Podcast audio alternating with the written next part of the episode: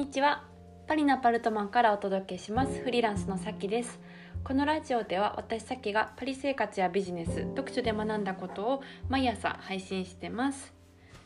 皆さんお元気でしょうか？はい。あの今日久しぶりにちょっとパリをぐるぐる歩いててあのリフレッシュになりました。あんまりちょっとあの家からとか家の近くから動き回ることはないんですけど、まあ、ちょっと用事があってあの動いててですね、うん、あのやっぱりパリの街のオスマン建築は綺麗だなと思った次第です。はいこれはあの私ブラタモリ 情報なんですけどあの17世紀ぐらいにねオスマンさんっていう人がパリをあのオスマン建築で統一させて今のあのザ・パリの建築に、えー、揃えてますけどもそれからまあその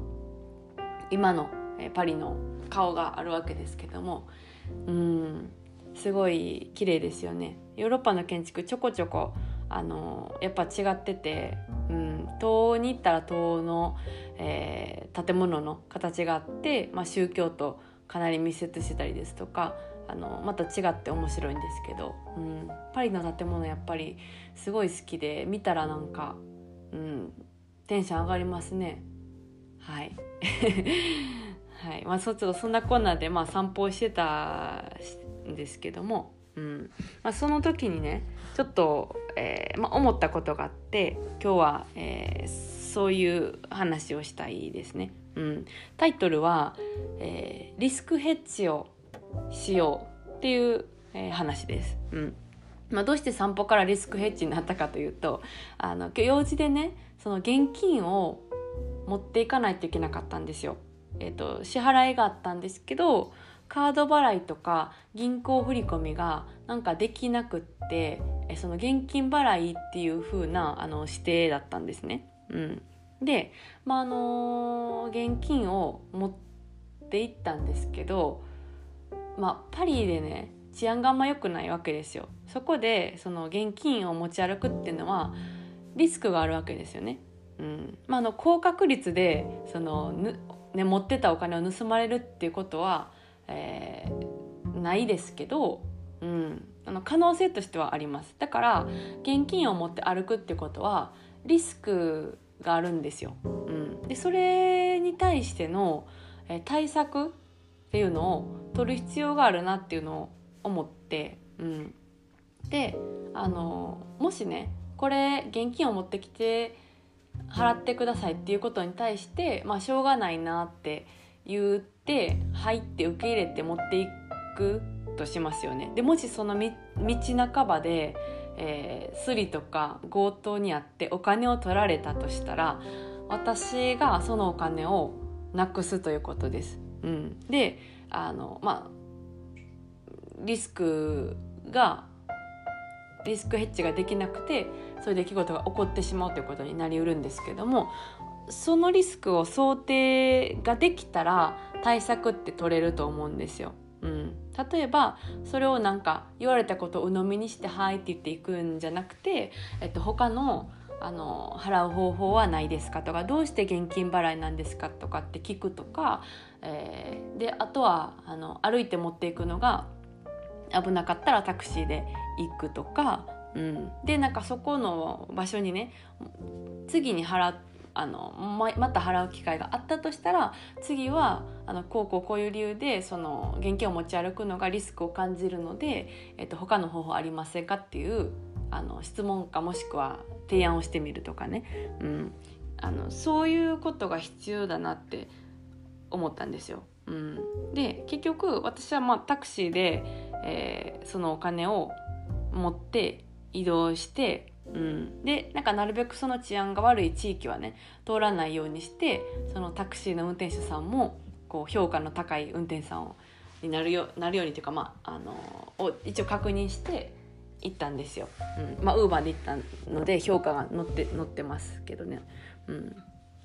まあ、なるべくリスクの高い方法をとってで、まあ、その自分がどう思ってるかとその他の対策をないかっていうのをその支払い先に聞いた時にじゃあ次はこうしましょうっていうことで次は現金を、えー、持っていかなくていいようになったんですよね。うんだからこれでそのお金を現金を持ち歩いて、えー、取られるっていうリスクは1個回避できたわけじゃないですか。うん、で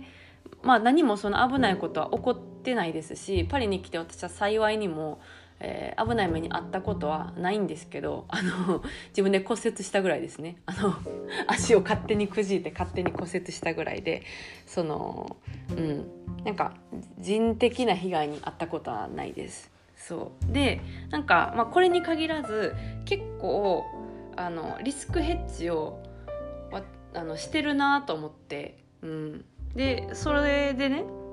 まあ、この今回のタイトルの話をしたいと思ったんです。うん、でなんかよくこう、まあ、結構行動力があるとあの言われるのでその割とこうあの do do do do みたいなあの do ってやるあのやる行動するの do ですけどもそうそういうこうタイプに見られるんですけど結構リスクヘッジしてるんですよね。その do の前とか do しながらとか。うん。だから、まあ、フリーランス始めた時もあのなんか見切り発車で始めたとあのまあ始めつつというかたただその前にめっちゃ調べてるんですよ。うん、めちゃくちゃ調べて知識を得たらあここうしたらいいんだとかあのなんていう退職の時にこうしたらもっとお得に、えー、退職金がもらえるとかねそれはなんか、うん、悪い方法とかではなくてただ知ってたら選べるっていうだけなんですよ。でそれをあの会社に言ったらじゃあそれでみたいな感じになったりとか、うん、あのビザとかもあのやっぱりその長く、えー海外に住みたいと思ったら長期的にビザを取れる方法っていうのを考えないといけなくてあの単身で渡ってきた場合はね、うん、あの結婚とかして結婚ビザとかある場合はまた別ですけども、うん、単身で最初にこう渡ってきた場合は長い目で見て今自分が取ってるこのビザは、長期的にどういう意味があるのかどういうほあの方向性でやっていったらいいのかっていうのはあの想定して調べて、うん、なんか長くいたいのに1年で帰らないといけないとかっていうリスクをヘッジする必要がありますよね、うん、だからなんかあの私ビザのこととかめちゃくちゃ調べてて そうそうそう。でなんかあの何て言うんですかね。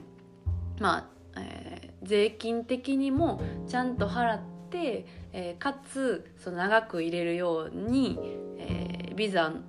を取得するこう流れを想定してで起こりうるリスクをそうが想定できたら専門家に相談したりとかね、えー、ビザを取ってる経験のある人に相談したりとかして、まあ、今4年ぐらい、えっとまあ、パリに入れてるわけですけども結構そのリスクヘッジを